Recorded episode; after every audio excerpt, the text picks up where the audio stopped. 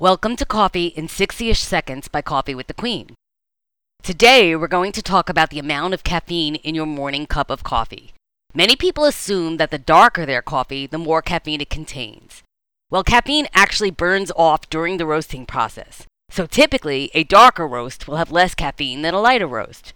Other factors influencing caffeine content are bean type, Robusta has more caffeine than Arabica, brewing methods, and the coffee grounds to water ratio when brewing. Serving size is also a factor. For example, while ounce for ounce an espresso may have more caffeine than a typical cup of coffee, the serving size is smaller, meaning your morning cup will have more caffeine than a shot of espresso. For more information on everything coffee related, check out our blog, coffee with the queen dot com.